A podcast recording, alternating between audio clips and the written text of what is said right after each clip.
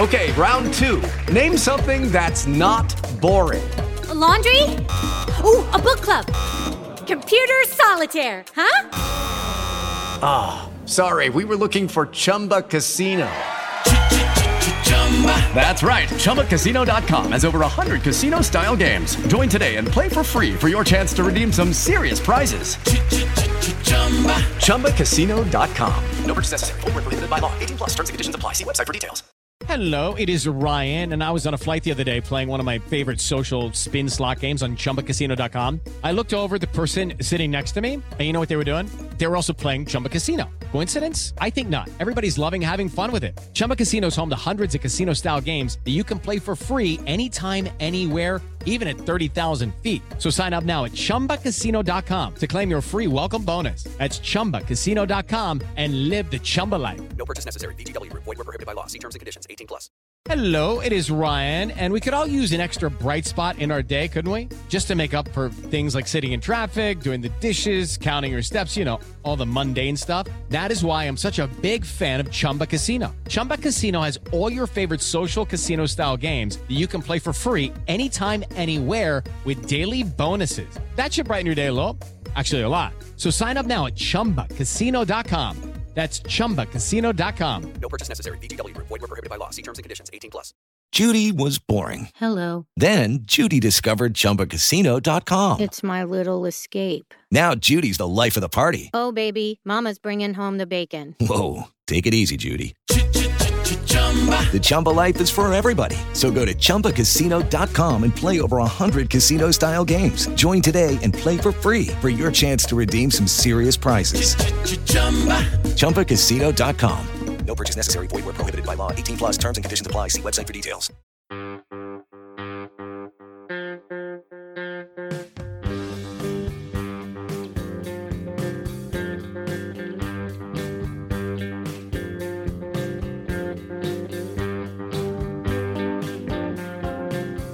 Ahoy, motherfuckers! It's Amazing Avenue Audio, the show. I am Brian. With me, as always, is Chris. And uh, it's funny. I actually spoke with a former host slash uh, fellow Mets podcaster Jeffrey Paternostro, and he was going to start his show off with "Salutations, motherfuckers." So I said I would do "Ahoy" in solidarity. Um, and uh, we're here to talk about the unbelievable shit show that has been the last week of the Mets season. Chris, we've lived through a lot of bad Mets stuff. We have. We've written and podcasted about a lot of bad bad Mets stuff. Is this the pure worst PR week in your Mets fandom? So it might be recency bias. I'd, I'd say yes is my gut answer to that. Uh, there have been some other bad ones. The Tony it- Bernazard. Yeah, Bernazard, Beltran's knee surgery, um, have lobby. what else? Like ones that I really remember.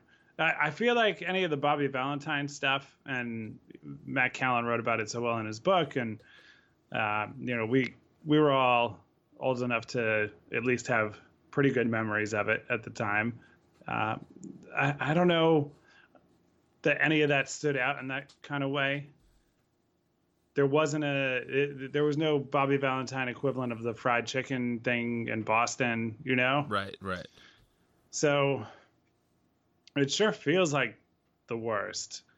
Uh, purely, uh, if I add a disclaimer, purely from the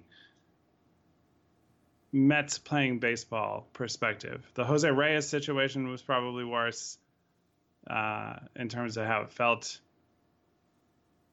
The fact that he was brought back, the fact that he was so bad on the field, all of that maybe was something that had a longer lasting impact on people. But on the baseball side, yeah, I, I wasn't old enough to have like uh, real knowledge of or memory of the Saberhagen thing, Right. the Vin- Vince Coleman, the that whole super content, contentious um, interaction with the public and the media. and all that. So yeah, I I would rank it up there, given all of those parameters. Hmm. I, I think it's about the worst. It's just Terry Collins would say things, Jerry Manuel would say things, Willie Randolph would say things, but I don't think any of them said them as co- consistently, and none of them got to a point that everything did with Mickey Callaway on Sunday, and and yeah, that's where we are. Well, I so I, I have a sub question for you, All right. which is: Has there ever been a time? Let's just call it an hour time at Amazing Avenue, okay? Mm-hmm. Where the Wilpons were not the biggest joke of the week in Metsville. Mm, This is to me. This is the first. This is the first time that somebody who's not a Wilpon has done something this egregiously bad. Yeah, I think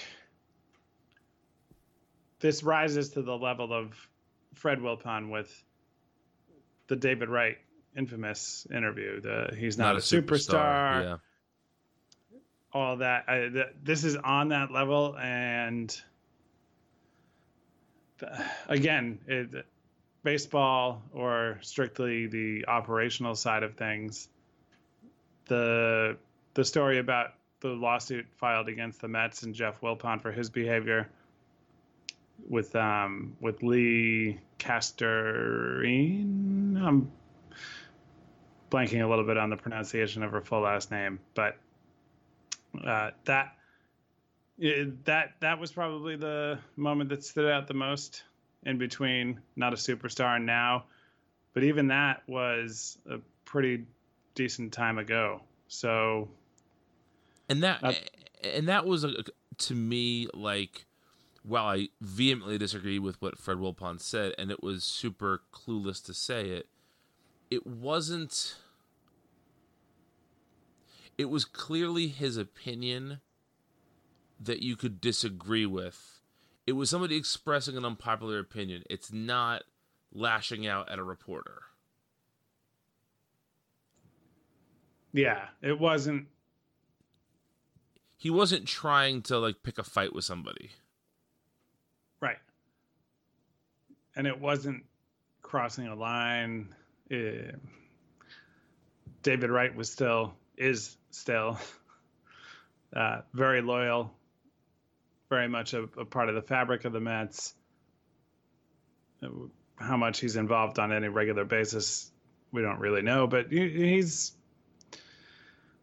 yeah he's he's there it didn't cause a rift or anything it was just sort of a thing that fans got to make fun of and continue to make fun of and rightfully so and and all that but yeah I don't know. This just this seems to me like the absolute worst worst Mets PR week. And for once, as I said, it's, it's not the fault of of the uh, of the Wilpons necessarily. I also think that there should be a, a distinction made here between the incident that happened on Sunday and the reaction to it on Monday. Um, you know, t- to borrow a legal term, Sunday seemed like a crime of passion where everybody was just at their wits' end and people reacted poorly. And while it's not excusable in any circumstance to threaten somebody else, especially in a work environment, I think we've all been at the end of our rope and we've said things we maybe wish we didn't say.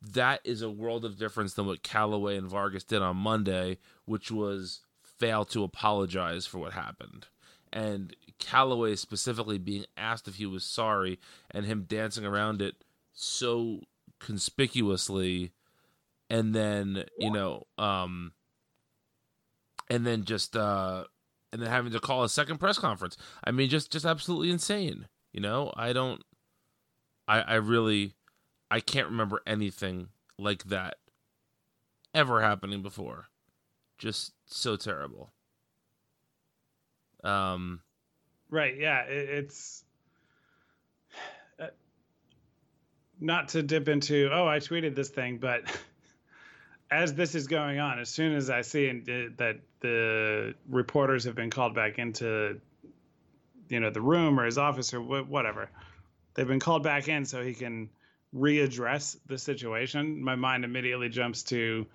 Larry David uh, wondering whether or not his apology is good enough. Yep. And, and then saying, uh, if I fuck up the apology, I'll apologize for the bad apology. Yeah.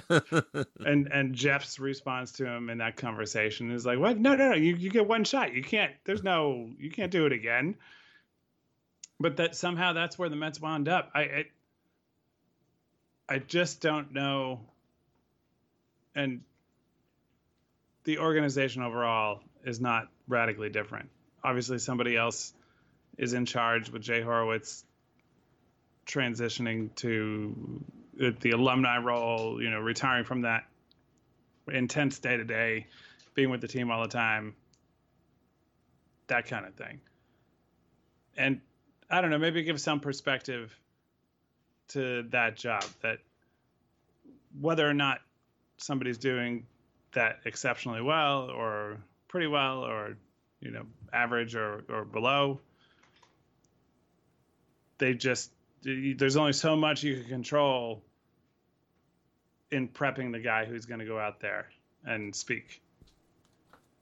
Yeah. So yeah. it would apply to Fred Wilpon several years back, and it certainly applies to Callaway here. I can't imagine that there was a group of people who spoke with him and concluded, "Oh yeah, just say that's private. It's between me and him. That'll work." Bring up Billy Martin. That'll work. I I don't know. I do actually. One of the things I'm most curious about with that whole process is whether or not Mickey Callaway got home that night and was just pissed off and like, ah, oh, it's out there and I can't, I can't go to sleep. And he goes on the internet and, and just Google's like, uh, worst things baseball manager. and then sifts through and goes, "Oh, Billy Martin punched a reporter one time. Okay, that's what I'm going to use." But I want to know if that was from him, if it was somebody, a friend or family member who happened to re- remember that that was the thing and and mentioned it to him.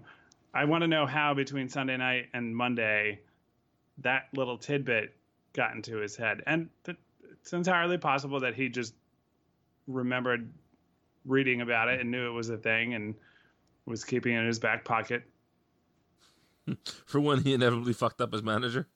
right, but but yeah, that that's it's kind of fascinating uh, how that came out, and uh, getting back to the the point with the PR staff and and dealing with the folks who are facing the the public and the press and everything. It, you just can only do so much. I, as much as I think the Mets have a lot of uh, issues with getting messaging straight and, and, all that, and we saw it certainly on uh, on a different scale, but we saw it with with Terry Collins, we saw it with managers before him,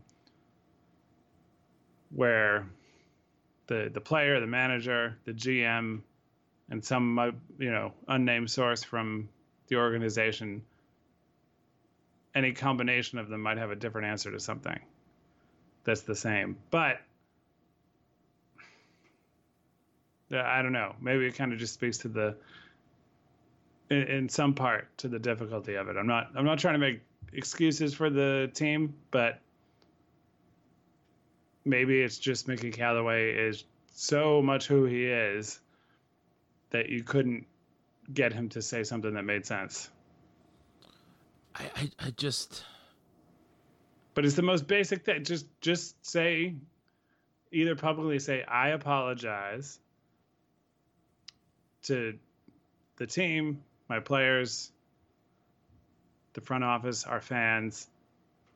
I reacted poorly. And then it, instead he went with the whole, oh, I, I, I can control my reaction. I can't control what it what somebody else said to me. And he said that a few times, and I'm I'm sitting there like, what? That's like what I that's what I tell my seven year old all the time. Right, right. So who's yeah. I'm not joking. That's like literally my like my sagely fatherhood advice. Like you know, you can't control what others say to you, but you can control how you treat them, and that's you know, and and, and that's appropriate life advice for me to give to a seven year old. You should be you should already know that by the time you are an adult, and that shouldn't be.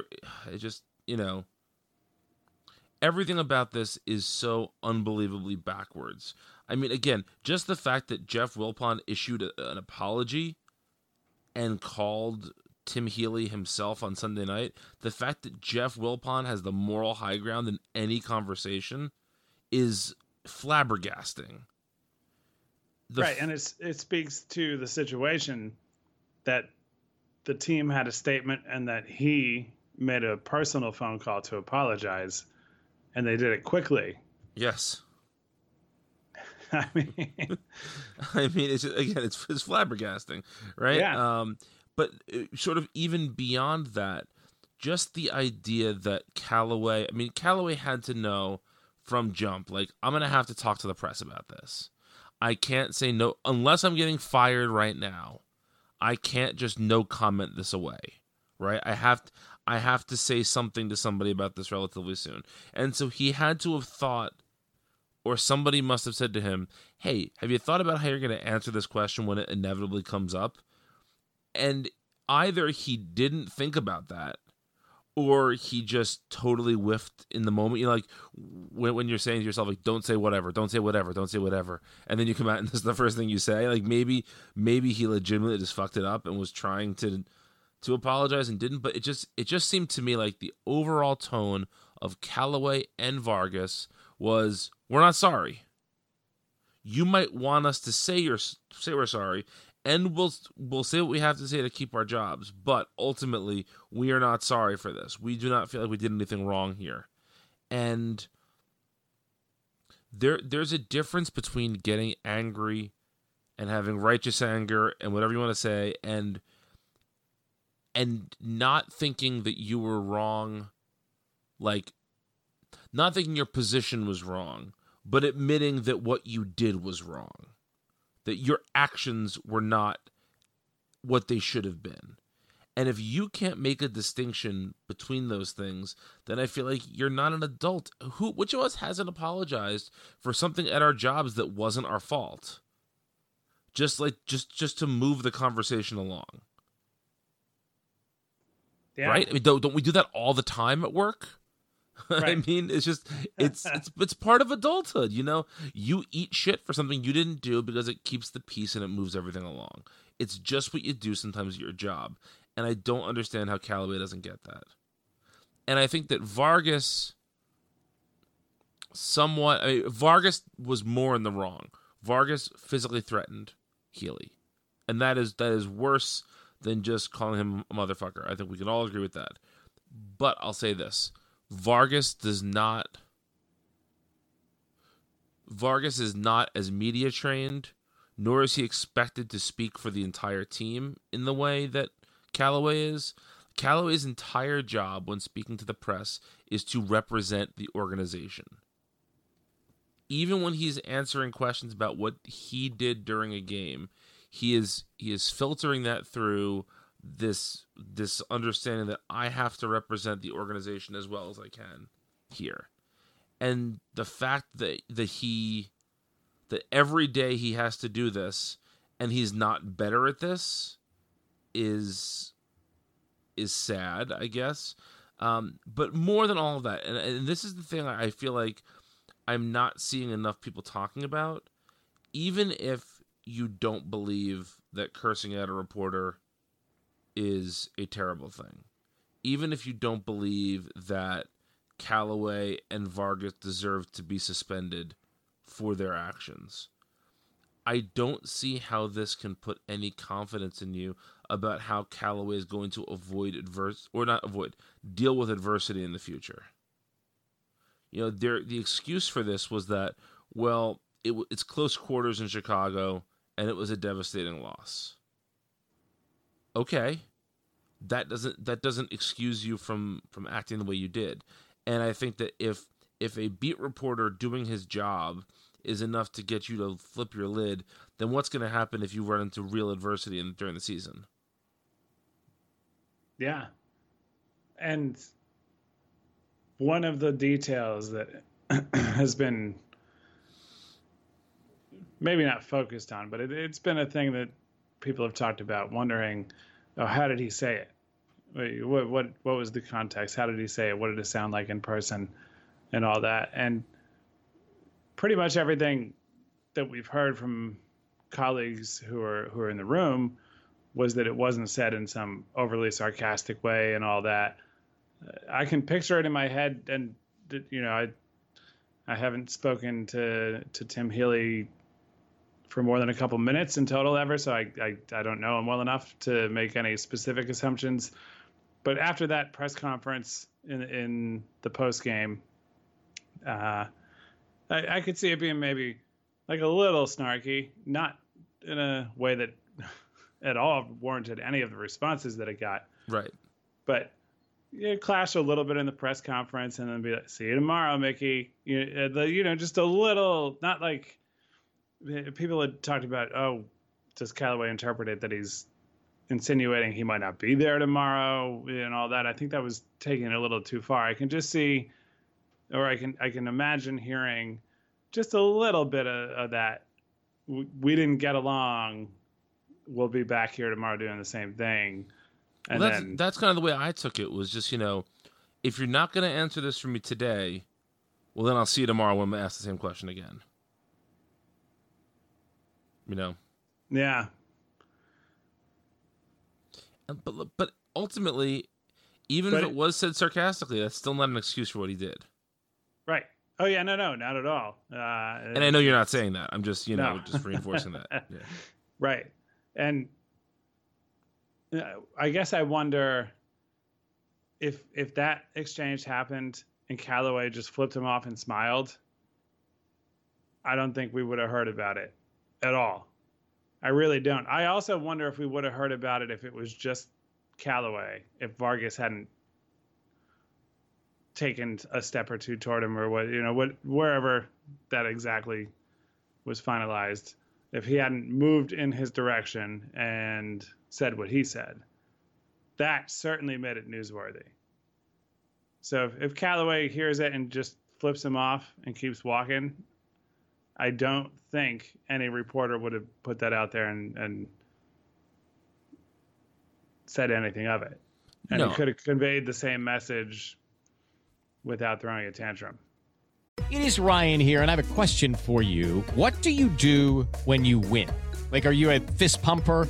a woohooer, a hand clapper, a high fiver. I kind of like the high five, but if you want to hone in on those winning moves, check out Chumba Casino. At ChumbaCasino.com, choose from hundreds of social casino style games for your chance to redeem serious cash prizes. There are new game releases weekly, plus free daily bonuses. So don't wait. Start having the most fun ever at ChumbaCasino.com. No purchase necessary. VGW. Void were prohibited by law. See terms and conditions. 18 plus. Hello, it is Ryan, and I was on a flight the other day playing one of my favorite social spin slot games on ChumbaCasino.com. I looked over the person sitting next to me, and you know what they were doing? They were also playing Chumba Casino. Coincidence? I think not. Everybody's loving having fun with it. Chumba Casino is home to hundreds of casino-style games that you can play for free anytime, anywhere, even at 30,000 feet. So sign up now at ChumbaCasino.com to claim your free welcome bonus. That's ChumbaCasino.com and live the Chumba life. No purchase necessary. VGW. Void were prohibited by law. See terms and conditions. 18 plus. And I, I, I want to preface this. I have not spent any time in a major league clubhouse. I am talking out my ass here, but I would imagine that, like a lot of sort of uh, you know more casual work environments, I'm sure people swear relatively frequently in a clubhouse, and I'm sure that the manager has a good enough relationship with certain reporters to say like ha fuck you or you know something along those lines right? Where it's not where the the tone is clearly indicating that you're not angry but you're using a word that can be used in an angry situation right? I'm sure that maybe if not Callaway, I'm sure there are managers out there who have that relationship with certain members of the press. I always got the impression that um, that Terry Collins had that kind of relationship with some members of the press.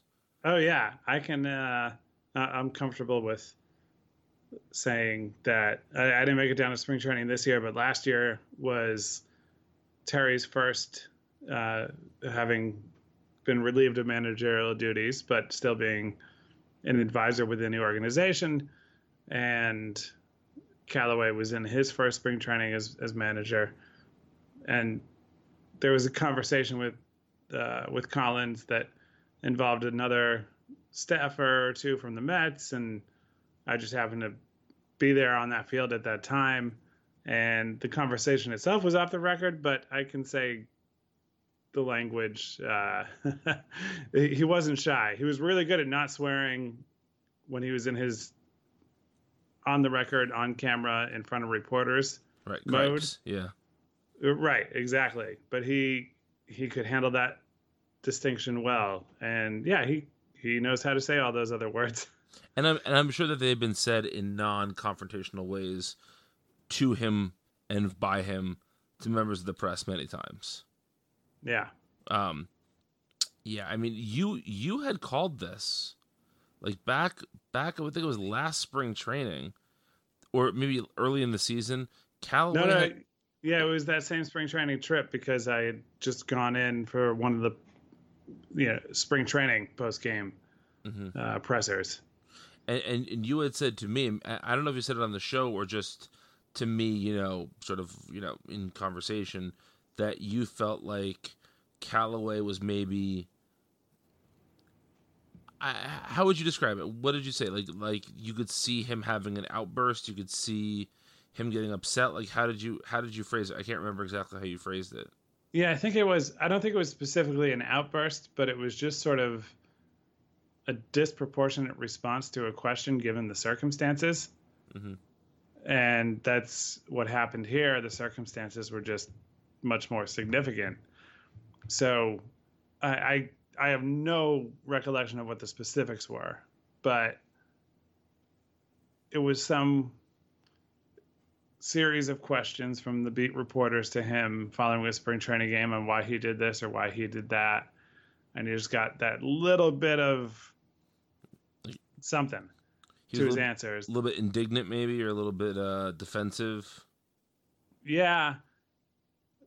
A little bit of that, I'd, I'd say defensive and also combined with superiority. hmm Um, so yeah, it, it didn't shock me that this eventually happened. It, it was just a it was a weird vibe. I don't know if it was picked up on TV in the same way that I noticed it there. Ah, I've got a scratchy throat. Hold on. Sure. Um, but the uh, I, I I think the I think you definitely see that in in some of his pressers, and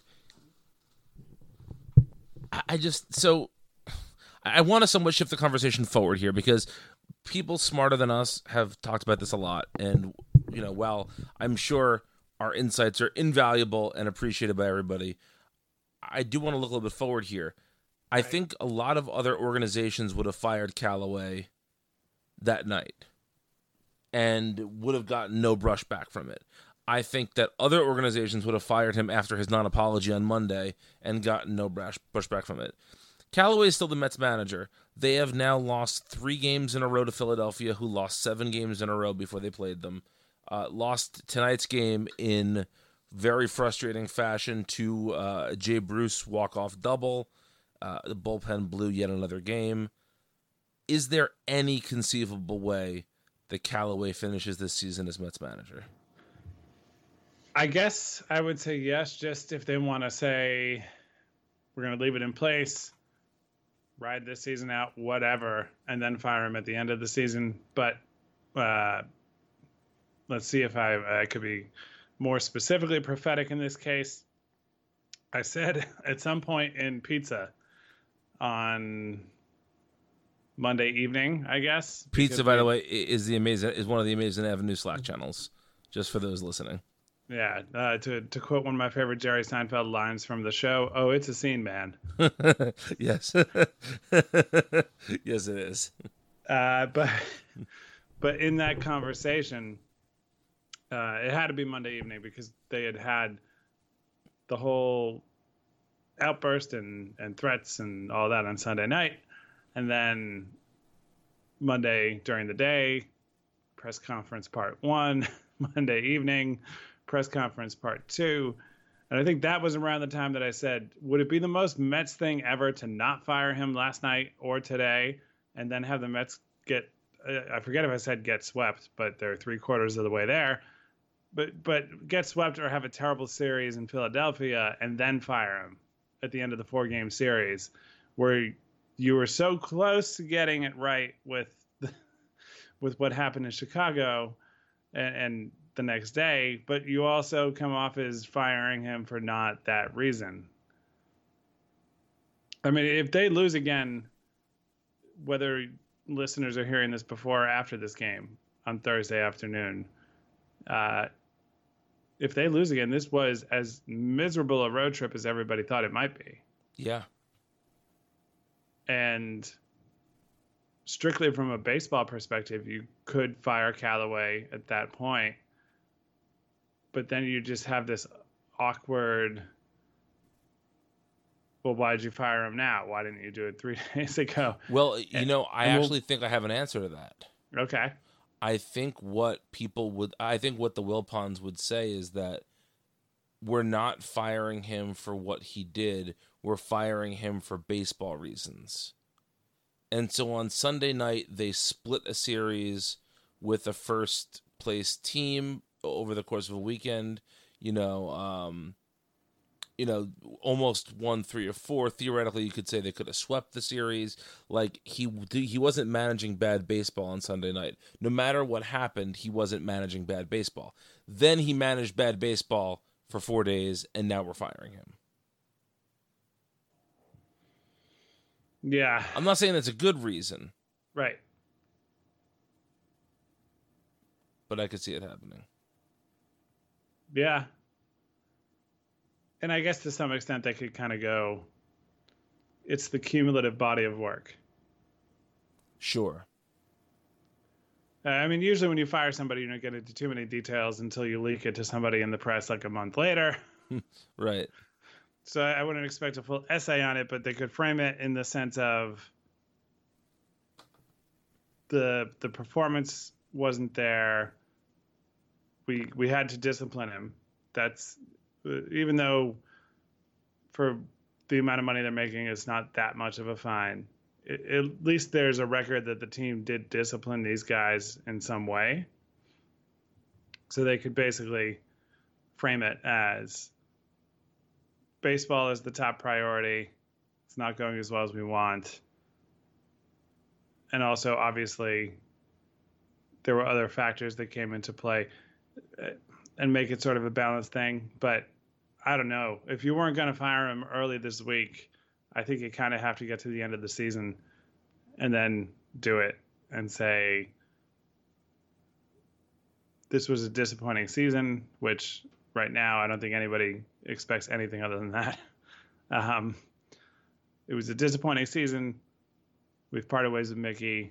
We're going to give Brodie a chance to hire a, a new manager. We're going to do the most thorough search. Only the best people. Sorry. Oh boy.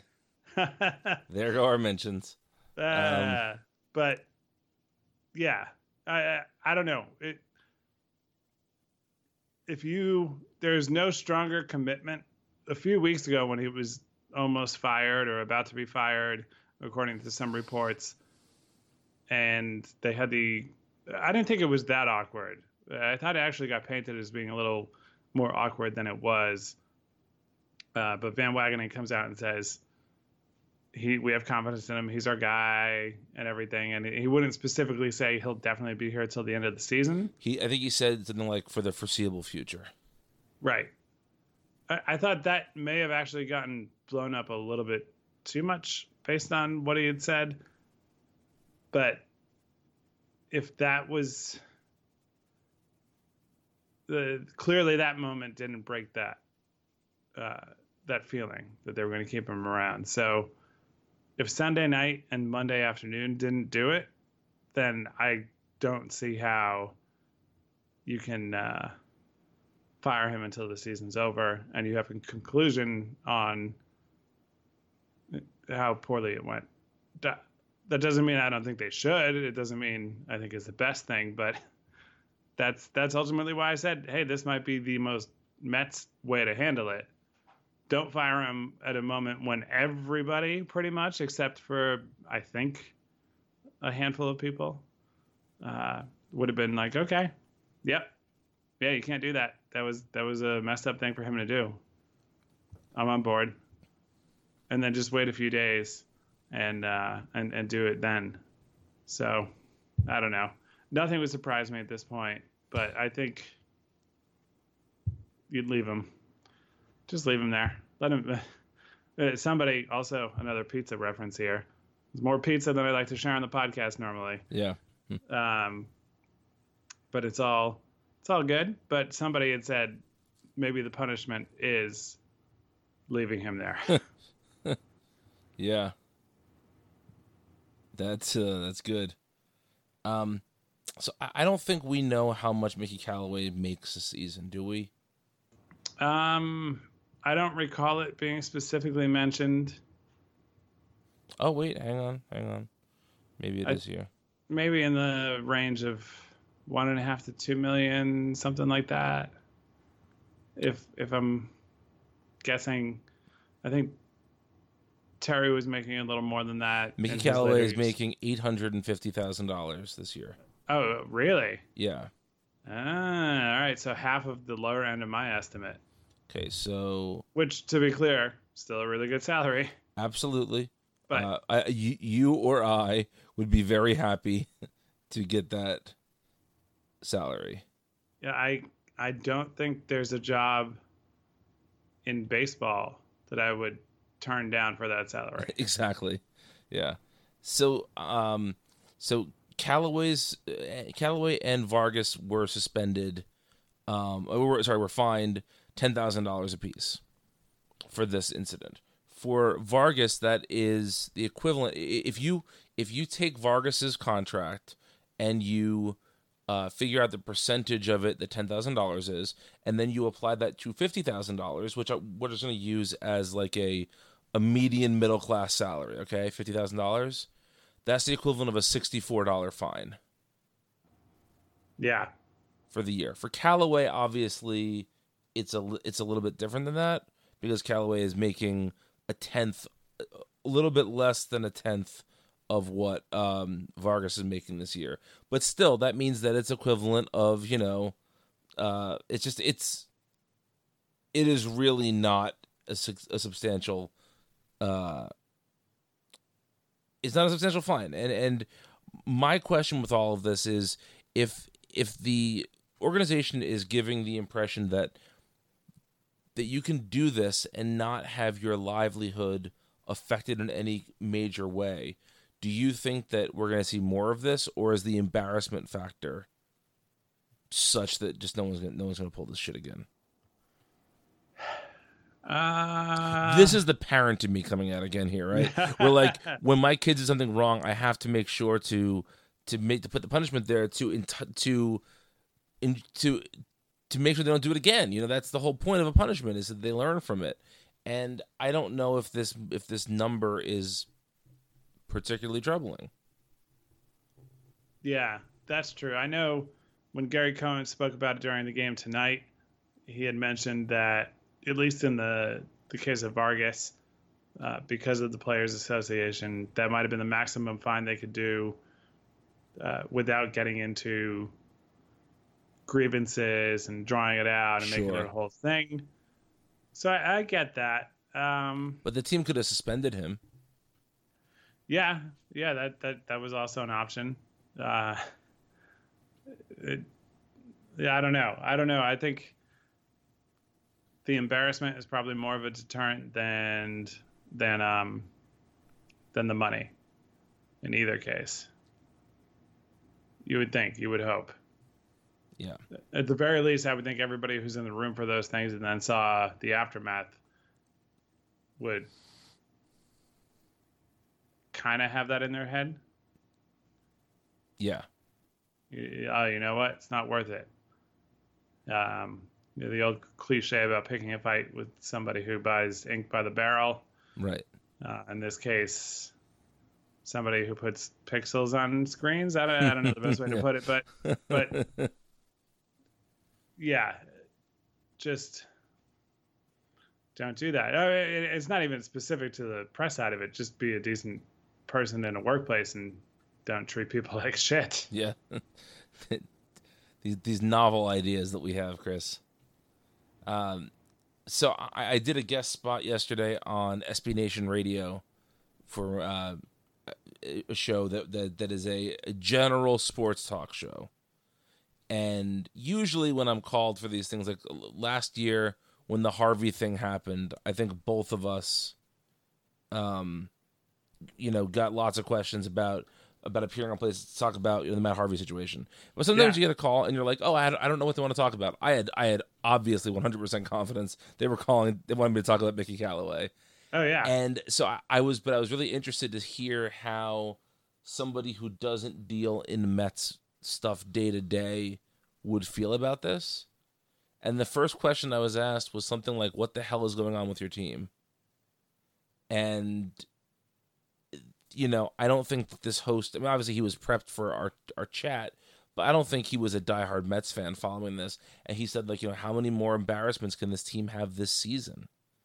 And I think if you're a national sports writer or sports broadcaster who doesn't pay attention to one particular sport or team over another necessarily, and you know how bad the Mets are looking this season, I mean, I just I don't see how the team can lack so much shame that they don't have to address this in a more serious way. I just don't I can't I can't imagine being the Mets and being okay with being the laughing stock of baseball. right. And especially as you've heard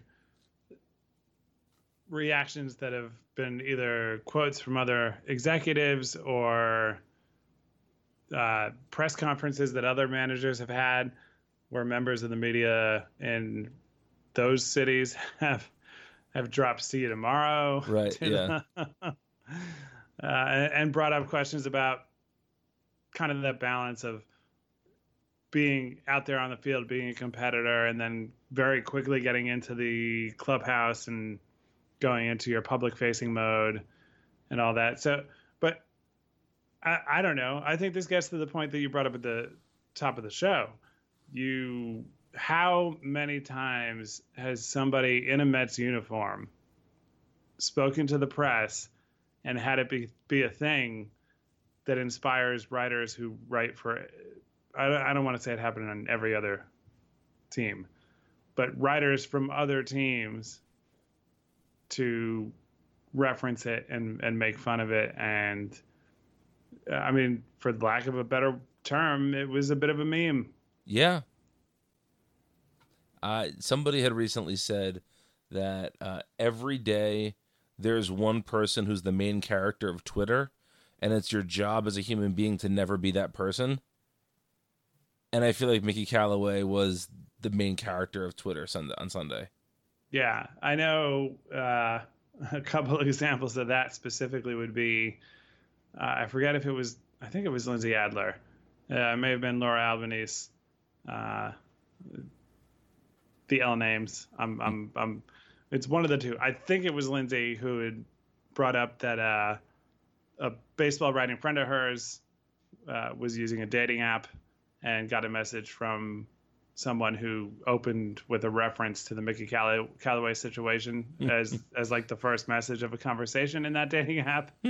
um, on, on a closer, pro, in closer proximity to my day to day, I know there's somebody uh, in in my office who made a reference to another diehard Mets fan I work with uh, about the way Callaway spoke to Healey.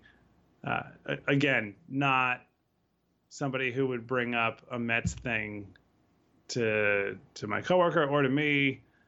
It, like the only other circumstance where I had imagined that that would happen, that specific conversation would be if the Mets won the World Series. right. yeah. yeah. Again, like Uh, like that that that that magnitude so yeah to be the running joke i actually um, uh, for research purposes, and I enjoy uh, the comedy of a couple people who are on late night TV, not all of them.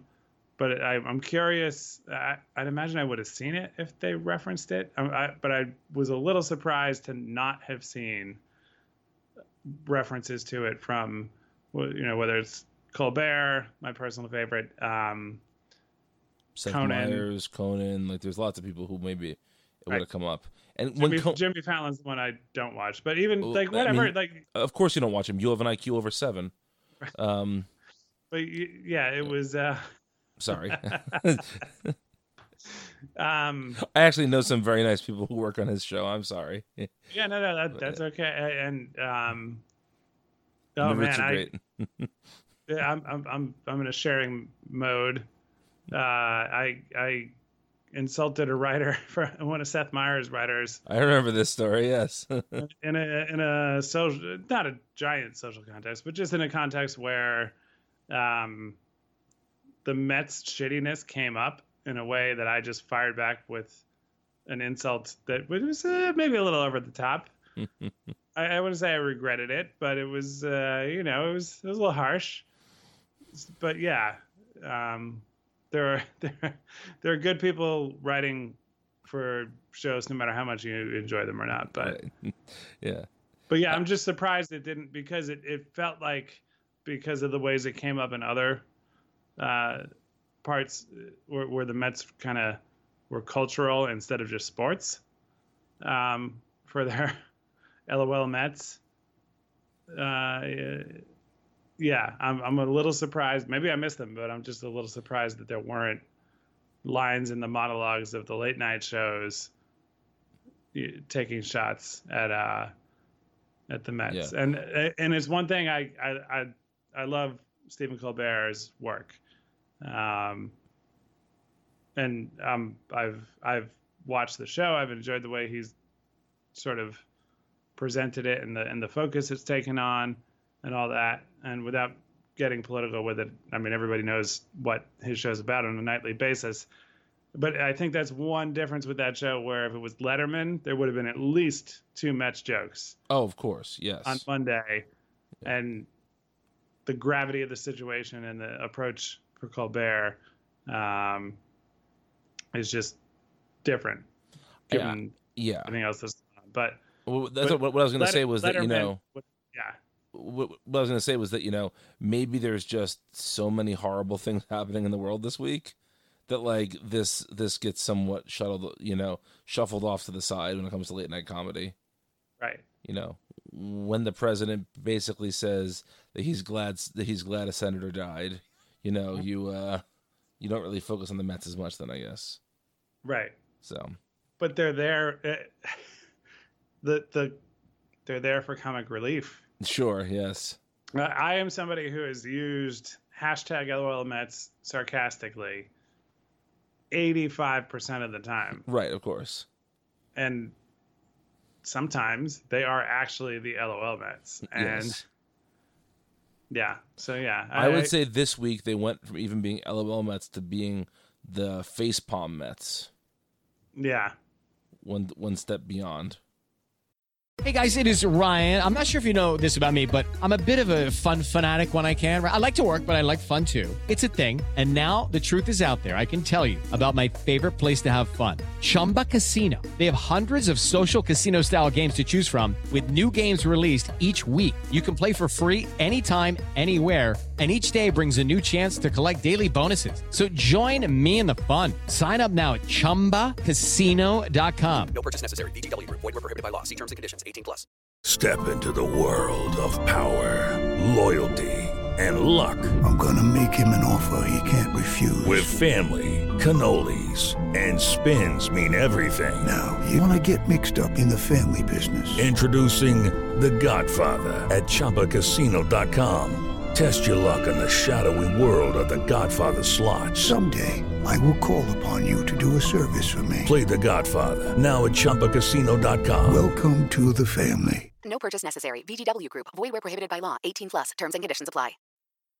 Ahoy, Mets fans! It's Brian from Amazing Avenue Audio, the show, with a quick news bulletin. My co host, Chris McShane, recently released an album with his band, the Los Hot Quesos. It's called Hot Queso, and it is phenomenal. I had the pleasure of seeing these boys in the Bronx for the record release party on Saturday night, and it was everything you want a rock and roll show to be. The album is so great. Go to hotquesos.com and pick it up digitally or on vinyl. I recommend the vinyl. Enjoy. Hot Queso. Well, let's talk about something other than, than Callaway and Vargas for a minute. Sure. So, also on this radio appearance, uh, I was asked if I thought the Mets had a run in them. That could they could they put a run together and get back into relevance? And I said that I think that there are lots of pieces on the team that make you believe that's a possibility. I said, but the bullpen is so bad that I cannot see the team making a run with a with this bullpen as currently constructed, or even even without without essentially blowing it up, without having almost almost an entirely new collection of pitchers. I don't see it happening because the bullpen has just been that bad. It's been absolutely atrocious. And for a team that hasn't had a particularly good bullpen in a long time, this feels like an especially troublesome, bad, frustrating bullpen. Um, do you agree that no matter how good the other elements of the Mets team are, unless they make uh, some changes in the bullpen, they have no real postseason future this year? Yeah, and I don't see how you make those kind of changes at this point in time. Uh, Same, yeah. You're not gonna go and trade a bunch of prospects for relievers uh, in hopes of riding the ship. That, that that's obviously far too risky and short-sighted. Um, and there there aren't, you know, it's it's late June now. So in early June, there was one really good reliever out there who was just available for money. Uh, that's not the case anymore. So yeah, it, it's. I've been obviously optimistic in general over the last few years, uh, more so than I'd say the average Mets fan at, at certain points in Sandy Alderson's tenure and all that. And even I'm at a point that tonight they were up four nothing, and I was just like, mm, that's not enough. Yeah, they're gonna lose. And man, that kind of talk during a game. If somebody else said that to me during a game, I'd say before 2019 and maybe even before the last month, I'd hate it. I'd, hmm. I'd, I'd, go, I'd be like, oh, come on, like, stop don't dread every situation. It's not all going to end poorly, and yet here we are tonight. They're up four nothing, and I was just sitting and there. Vargas going, is cruising, like Right. he's he's trolling all of us how well he's pitching, "Oh yeah, yeah," They're- and they can't do it. right. So, but with all that, I'm sitting there having that thought that I would normally hate to have somebody else text to me, and it turns out to be true. It turns out it's not enough. They they blow it, and uh, I don't know. I just remember in May when people were citing how good the Mets May bullpen ERA was. Yes, Yeah, that was a thing. that was. There was an old series on the site, Forgotten First Half, and I feel like that would be a, a very good item for uh, for that. Yes. Um, I mean, even even if you try and put on the rosiest colored glasses you can, and think, all right, maybe the Mets could flip both Dom Smith and Todd Frazier and Jason Vargas for some bullpen pieces. I don't know if I don't know if three or four bullpen pieces are even enough, and that's crazy to say. But who do you trust in the current bullpen, Chris? Uh, uh, Edwin Diaz. Generally, I I, we, I know Sure. the talent is there. Yep. We spent the first couple of weeks of the season saying like, wow. The, the look at that fastball. Look at the way it moves. Look at his stuff. All that. Uh, we we know what he's capable of. He has a track record. The whole approach to using him for more than an inning is ultimately what fueled the fire of everything that happened on Sunday, and um, it's just been weird. But as a that's the team, that's the manager, that's the front office, that's all that. Uh, as a player, I still trust him. I so that would be a situation. Um, Mets are up three, four runs, or maybe even just one run, and he comes in and somebody says, "Ah, the Mets are going to lose." I would still have that frustration of, "Come on, don't don't do that. This guy's good." So I still have that level of confidence in him. And then right now that's it. And I I I don't know. Like I don't know how long can we say the same thing that well, you never know, maybe one of these guys turns out to be good and and I never want to shit on guys who are you know fighting to stay in the major leagues or make it to the major leagues. I feel like that's probably one of the most vulnerable positions somebody could be in when they're being paid to play a sport. Um, and and I don't want to take that for granted, but I don't know. I, we've gone long enough with generally the same group of guys saying well, maybe a couple of them turn out uh, good or okay or or even better than that, but I just don't see it there's not it's not like it's been a, a new wave of guys. Uh,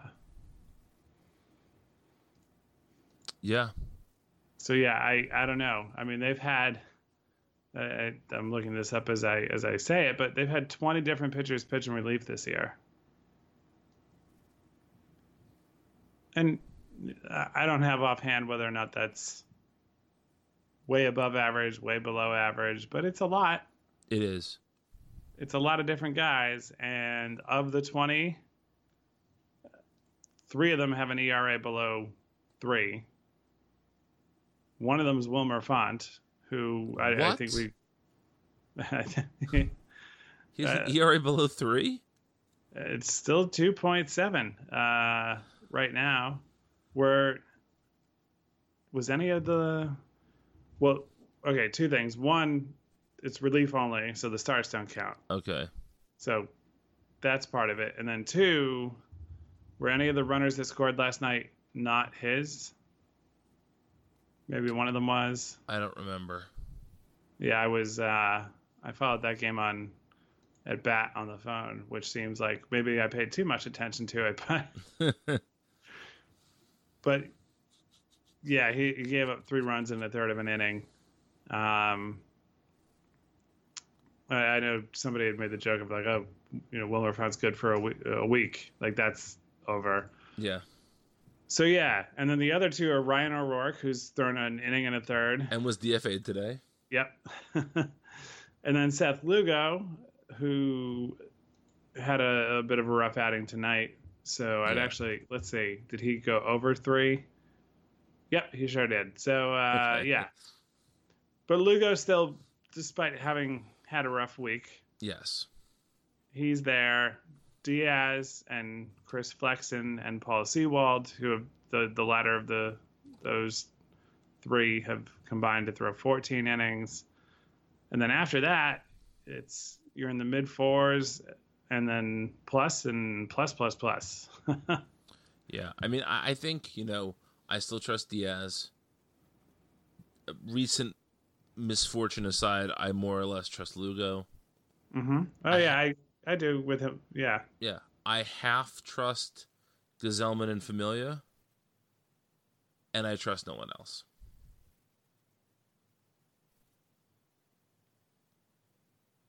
And, I, and my half trust is being generous. It's just rough right now. Yeah, it is we had an email about this this week. Uh, not about not about the bullpen specifically, but about how tired they are of hearing us complain about Callaway's bullpen management. um, so sorry. Um, I still think he's terrible. It's from a guy named George Hurley, who I'm really hoping is the George Hurley who drummed for the Minutemen. Oh, If- that would be amazing. If you are that Georgie Hurley, email us. We'll have you on the show. Uh, of course. We'll, we'll talk about how great side two of Double Nickels on the Dime is. Um, but we have one other email this week from our friend Ryan, and he has two questions for us. I'm just going to ask them to you, and you got to give me your gut reaction, okay? All right. Number one is Cano the latest version of Robbie Alomar? Uh, no. Yeah, I think it's too early to, to say that just now. Um, I. Uh, me too. yeah, there. I suppose there's a chance of that, but we're a long way away from that. Yeah. Um, especially because Robbie Alomar didn't have five years in his contract. So he might Robbie Alomar might be the preferable situation if Cano is this bad for this long, though I don't think that's going to be the case. And uh, number two is, is Dom Smith. If Dom Smith keeps hitting, is it worth keeping him around if there's a good shot at a National League designated hitter soon? I believe they said 2021 would be the earliest that would happen. Correct? Mm, yeah. And so, no, I don't think it's worth keeping Dom Smith for two seasons if you're just banking on there maybe being an NLDH in two years. Yeah, that's not a reason to do that. I guess in a Mets specific circumstance where you would expect the owners won't spend money on a DH if one comes to the National League, I could see a way of kind of twisting into that. Sure. Um, and hey, the the owners are the owners. That is reality. So I'm not I'm not even necessarily knocking that, but I think the I think the front office, to the extent that it can, should operate in a way that is the most rational, logical, and uh, efficient way of making the Mets win when they have that situation. And I don't think you hold on to Smith just for that. Clearly, Alonso is your starting first baseman. And it, I will say, maybe I've just muted enough people on Twitter, uh, but I haven't seen anybody saying that Smith should get more of a look and start games at first base. Everybody seems to be pretty much fully on board with the fact that Alonso is really good and is clearly the starter there. Yeah, I mean that's just that would just be silly. Right, but you, you never know. Um, all right. Next, is there a next? That, that- that's it. That, that's it. Oh, okay. Uh, next is your music recommendation for this week. Oh, okay. Uh, so I've been going back and forth a little bit, but I think I, I've I've generally preferred to stick with new stuff here, um, but I'll, I'll go back to an older one now. Uh, being that we're going to Solid Sound, which is Wilco's festival in Western Massachusetts at MASS MoCA, uh, happens every other summer, which is the name of a documentary they made about it in I think it was it was covering it had footage from the 2013 one, maybe 15. Um, but in that spirit, I would say if I were to rank all their records, I, I would there's a different record that I would put first. But for me and and, and for us, it was really uh, Sky Blue Sky that got us hooked and got us into them. I you know, they had been a band that I had heard about quite a bit and then never really taken a dive into. And then uh, they were playing a show at the Warsaw, which at the time and still, if they did it today, would be an insanely small show for them. Yes. And uh, a couple of friends were going, had a third ticket, and somebody bailed. And day of the show, reached out and said, you know, hey, do you want to, do you want to take that ticket? And that was when I kind of took the the plunge. So they were touring around that record. Uh, that's what got me hooked, and then that's what had me dive into everything that came before it and be, you know, addicted to every piece of music they put out after it. So I always find it kind of fascinating where people get in on a band. Um, there's nothing wrong with getting in when they're on the ground floor or when they're medium sized or huge or haven't made a record in 20 years and you just figured out that this was a thing that you might want to listen to.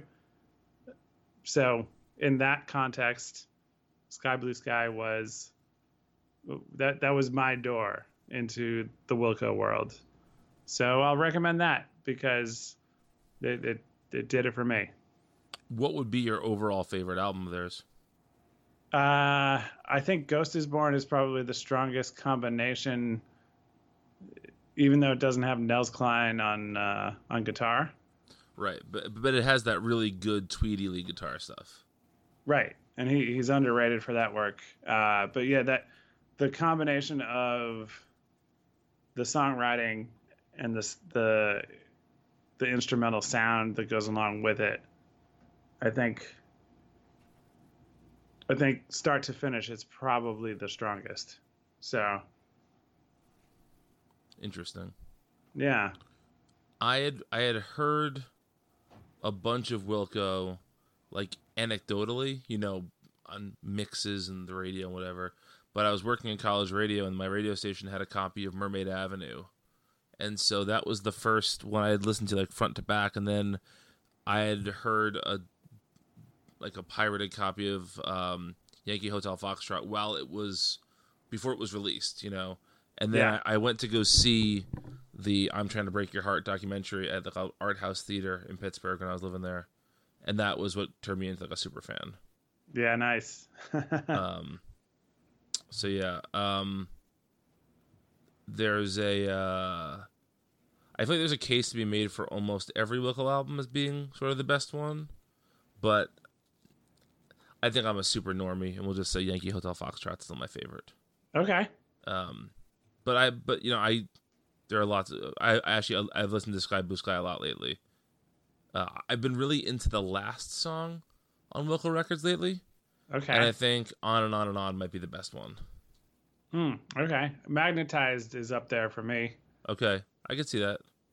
There, there might be a bias uh, given the the connection there, but um, the, the the co-writing credit there.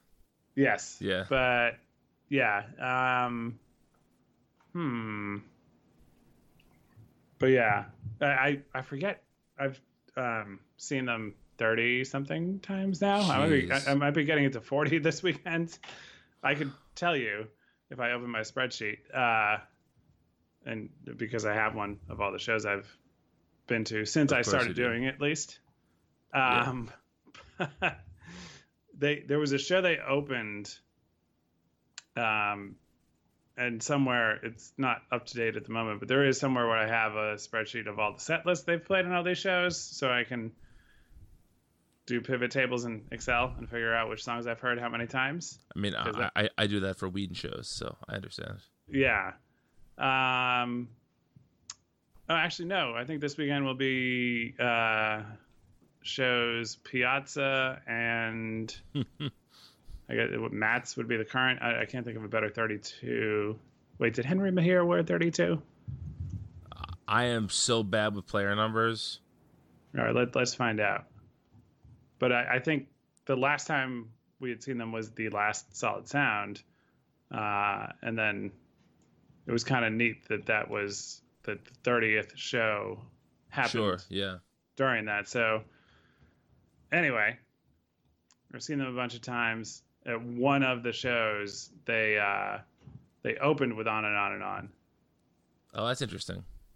which is you know it's uh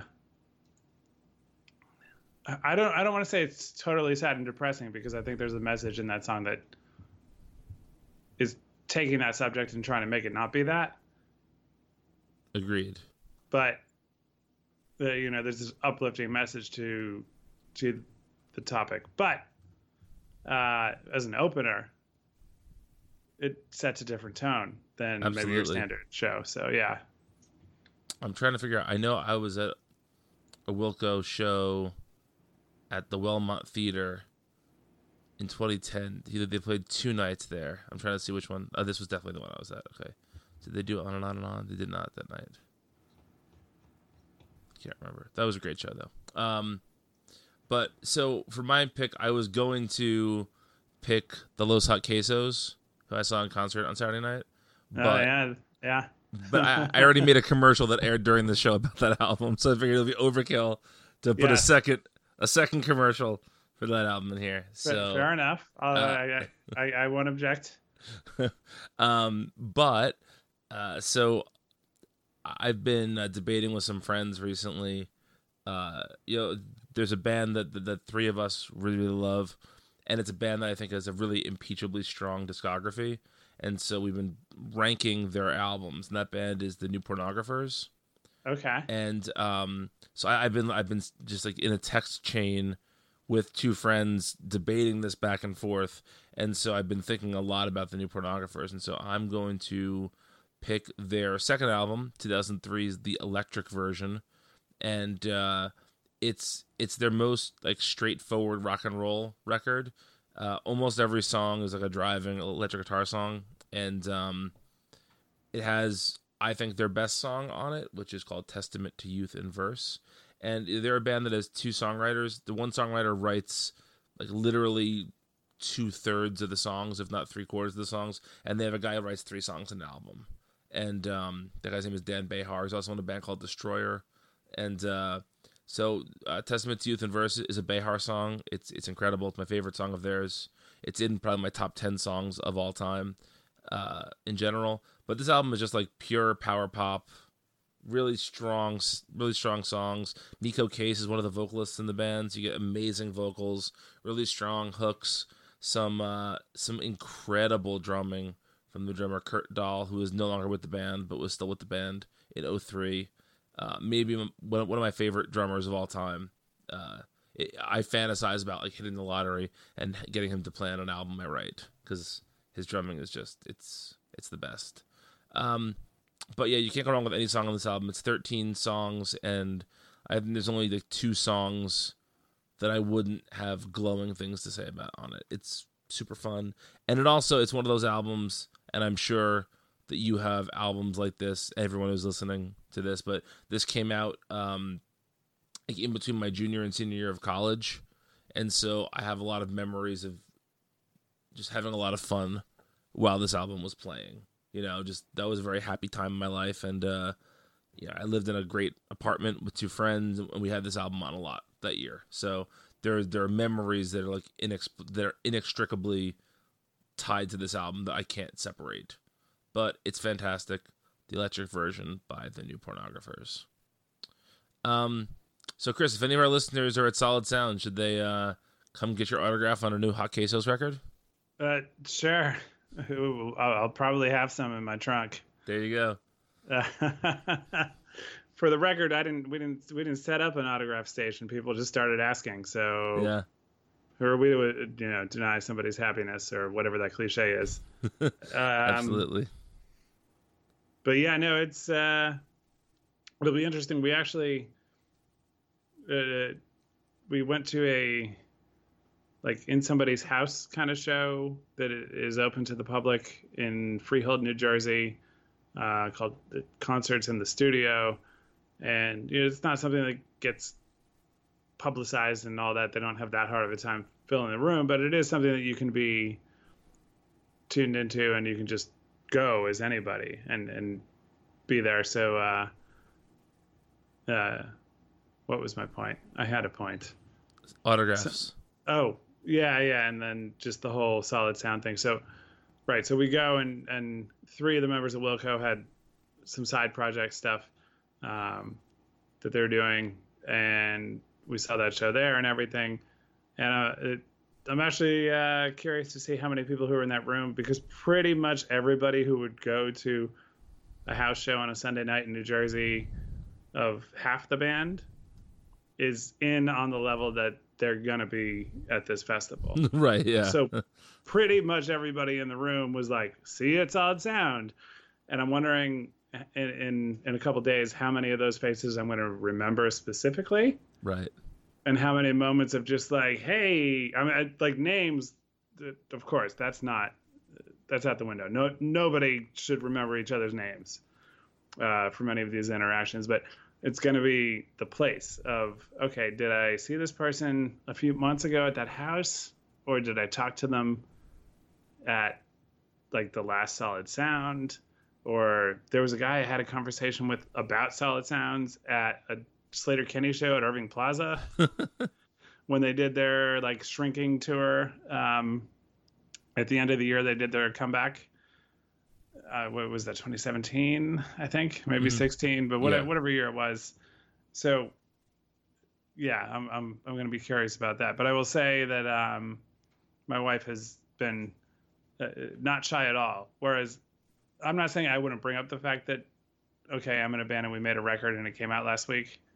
Uh, I, I'm not opposed to doing that, but uh, my wife is much less shy about it, and and I I appreciate that. I love that that it is just like it's nice to have somebody who will just kind of not have your own apprehension about your own work and say, oh hey, if you like this, you'd like his record, and it, it just came out and all that. So yeah, we'll we'll we'll throw some in the trunk. They might all come home with us. That's okay, but uh, we just want to have them there. Yeah.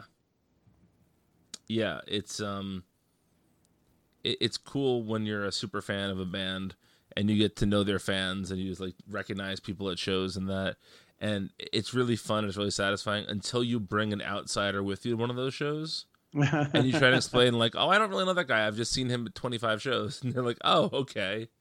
Yeah. All right, you know, so then you, yeah. Yeah, yeah, I had that with Mission of Burma for a little bit. It's actually been a long time. I wonder what that guy's up to. Don't remember his name. like five or six shows in a row. And the funny thing is, my cousin and I went to all those shows except one, but we went to all those shows together over a long span of time. And it would just be like, uh, "Hey, how's it going, man? Whatever," kind of exchange. But I, I knew that guy because I had seen him in that context so many times. Yeah, there was uh yeah, I have a lot of stories like that. there, there was a period of time where I was seeing uh, the Pixies or Frank Black like every every possible time I could, and there are friendships that I've made that that like extend to like Facebook friendships and all that. They're just from these random people who we we just have like a, you know a band we love in common. So that's always cool. Anyway, enjoy Solid Sound.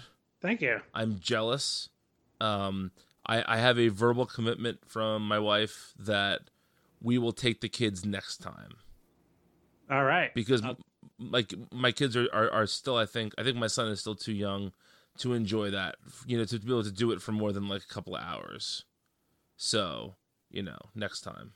Yeah, for sure. Hey, I like it. But, you know, uh, until then, go to amazingavenue.com, check out everything we have going on there. There's lots more Mickey Callaway analysis because we know you need more of that. Um, we've got, uh, you know, game recaps, news, lots of stuff on the minor leagues, so check it all out there. You can also find us on Facebook, Twitter, and Instagram at Amazing Avenue. You can get this show from Apple Podcasts, Spotify, Stitcher, wherever you get your podcasts. You can find me and Chris on Twitter. He's Chris McShane. I'm at Brian Needs a Nap. And uh, until next time, let's go Mets.